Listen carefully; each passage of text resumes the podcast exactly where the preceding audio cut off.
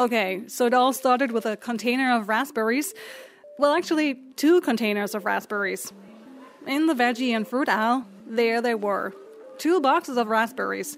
The same brand, the same content, one with plastics all around, a container and a lid made out of plastics, and the other, right next to it, in a paper box with a thin layer of plastics that sealed it all off. According to the company's brief, that saved some 94% of plastics. But I started to wonder is paper really that much more environmentally friendly? After all, you'd need to fell trees, use water and chemicals, and then if it has any print on it, doesn't it make it harder to recycle?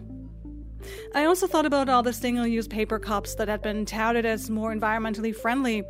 But then again, didn't they also contain a thin layer of plastics to hold in liquids? Or what about yogurt containers with a paper wrapper around them? Sure, I mean, the first instinct is to say, mm, of course that's better. After all, we need to use less plastics. But is paper really always better?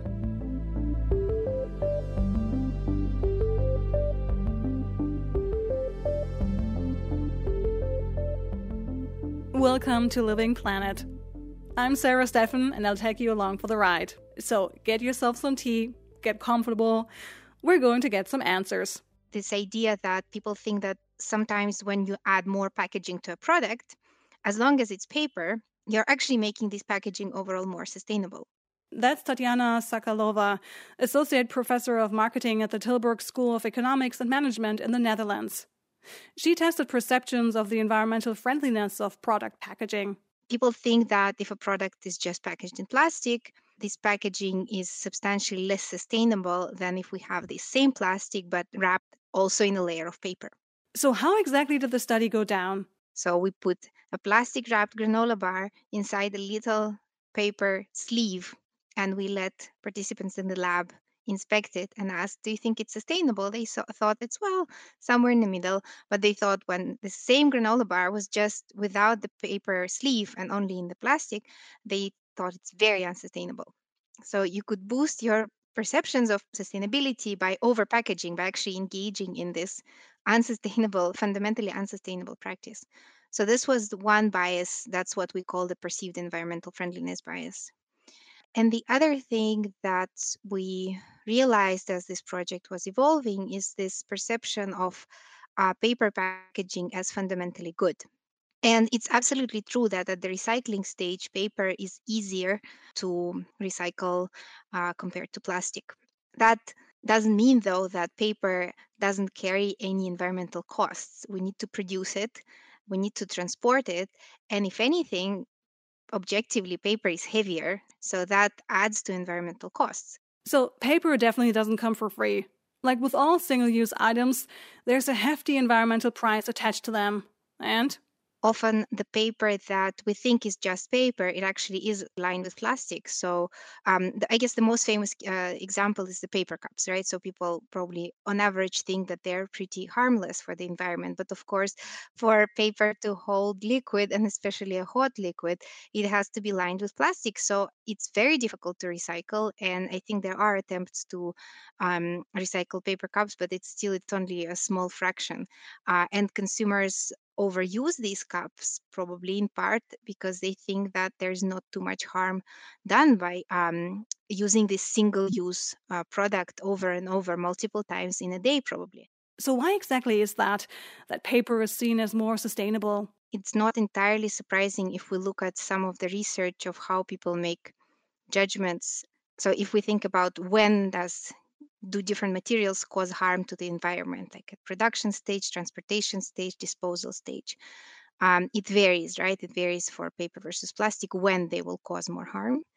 And the way people make judgments usually is they weigh these later stages of production of any process. So as more heavily in, in their judgments. So this has been shown in other contexts too. So if you ask people how much did the basketball player contribute to the victory in the game when they scored very late into the game versus very early on into the game, people will say, well, this uh, person who scored very late contributed more, even though their points are the same, right? Uh, we thought it's a, probably a similar process uh, here that this late stage of disposal uh, it's weighed more heavily and others are either not factored in as much or just ignored.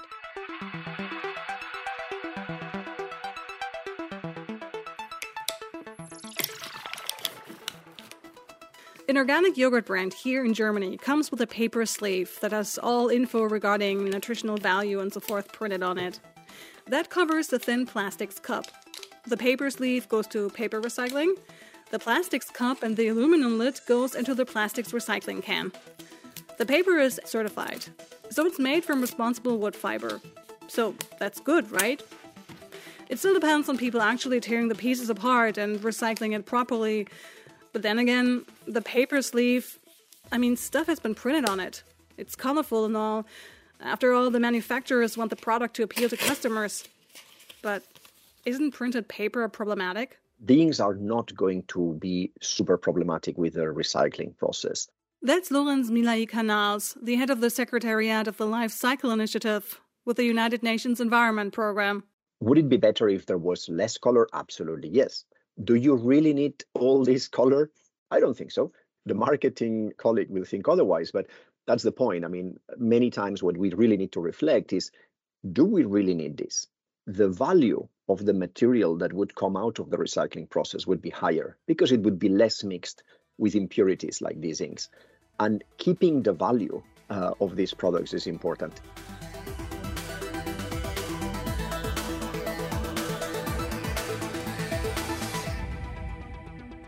We also haven't even talked about the toxicity of products. Remember the paper cups? We're going to talk about that now. I came across some interesting research where scientists found that paper cups are just as toxic as plastic cups. The paper products that are sometimes used to replace single use plastics need to be treated with something so that the paper will tolerate, in this case, a liquid, the, the coffee or whatever you might be buying. That's Bethany Carney Almroth, professor of ecotoxicology and environmental sciences at University of Gothenburg in Sweden. And paper can be treated in different ways. It can be treated with chemicals like PFAS that people have talked a lot about, like the forever chemicals. But in this case, they were lined with PLA, which is another kind of plastic.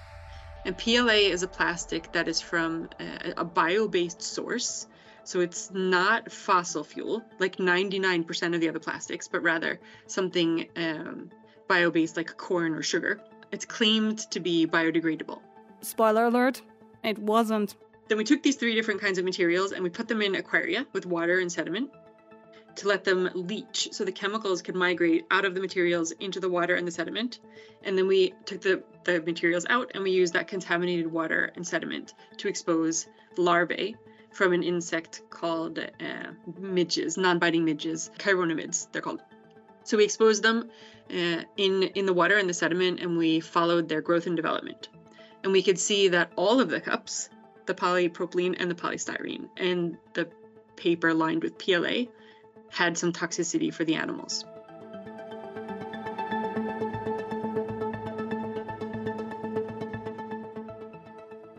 So the supposedly more environmentally friendly paper cup that was lined with bioplastics was also harmful. The bioplastic industry would like people to see this as the, the green alternative as the solution to plastics pollution.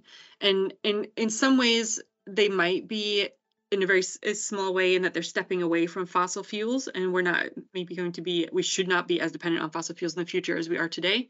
But the problem that is sometimes ignored or downplayed is that these plastics also contain chemicals. So pla is a plastic like other plastics. It's made from a different source but the chemicals are there to provide stabilization for the molecules, to give the plastics materials their desired qualities. And there can be up to 16,000 different chemicals in plastics products. And we don't know what they are because there's very few requirements on transparency and reporting. So we have no idea what's in our products. And neither do the scientists, like myself included. That's quite alarming, to say the least. Some of them might be contaminants, some of them might be non intentionally added substances that are forming during the plastic production process or contaminating the materials. But we know that thousands of these thousands of chemicals are toxic.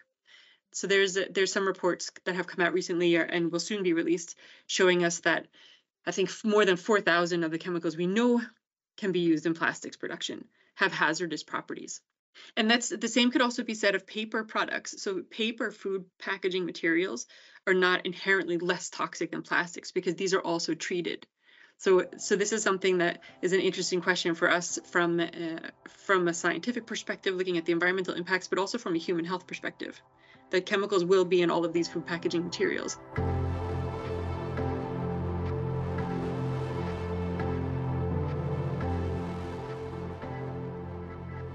So let's talk solutions. So only by attaching, I think, a heavy price tag to creating more waste and to well, throwing things away without reusing them, then we can actually maybe move the needle. Because in the Netherlands now there is a tax for single-use plastics, but it's still so small and it's still not discouraging the businesses from using them. Uh, businesses very quickly transfer these costs to consumers. If legislation was forbidding the use of single-use packaging for um, for yogurts, well, it would not be a question. you would very quickly see that all the options out there are reusable. At the moment, if you try to introduce this and this reusable system is competing with all the other single-use systems, which are far less efficient but can be cheaper simply because they don't have to pay for the cost of recycling these products, which are virtually impossible to recycle, well, then the reusable one is not going to succeed. And no, switching over to more paper packaging also won't cut it in the long run. There's a bit of greenwashing around these questions, most definitely by maybe by well meaning companies in some cases, but other times there's inherent conflicts of interest here that will bias the information that they're providing to their consumers. So there's there's problems with with information greenwashing, mis and disinformation campaigns around these things.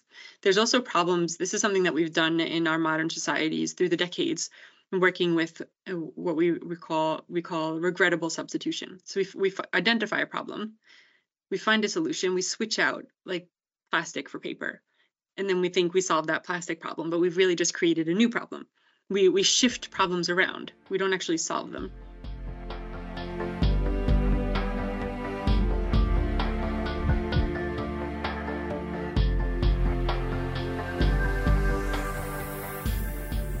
The last chapter, and before we wrap this up, is going to apply all that we've come across so far and apply what that means for bags.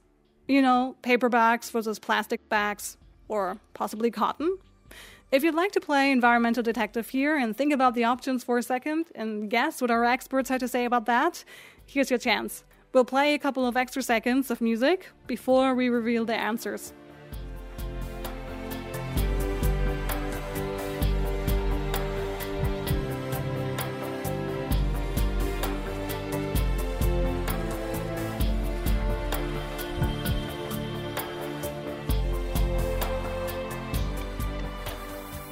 So, what's your take? We'll hear from all three experts now. The best bag, and, it's and that's actually a, a sentence that works for all products. The best product is the one that you don't have to manufacture. I have one of these. I think it's polypropylene tissue bag, so it's kind of um, very very sturdy. It's it's a it's a bag that has been made to last. It's plastic, yes. I bought it in a in a British supermarket. I think it was already 17 years ago I have not calculated how many times I've, I've reused that bag. But life cycle assessment tells us that that type of bag, once you've reused it four or five times, is already better than the equivalent amount of single use plastic bags. LCA will tell you probably that the plastic bag is the best but that's because they'll be looking at water use and greenhouse gases. If they're looking at toxicants and uh, and end of life and the, and the toxic deficit of what might happen in in 10 or 15 years, then plastic bags are definitely not the best. And if you look at the fossil fuel industry, no, definitely not. Effectively, what matters is how much we reuse these products. So maybe you have a shopping bag that's plastic, just don't throw it away. Go to the store with it again. So rather than worrying about paper or plastics, Ideally, we just use less of everything. It's not that one is absolutely better than the other. You know, it could be that you're uh, with a with a cardboard product, you're having less greenhouse gas emissions, less climate change impact, which is very important. But maybe you're you're generating more impact on biodiversity simply because you're occupying land. The true choice, the, the really important choice, is to move away from single-use products and going into reusable ones, or to not using products at all if you can avoid it.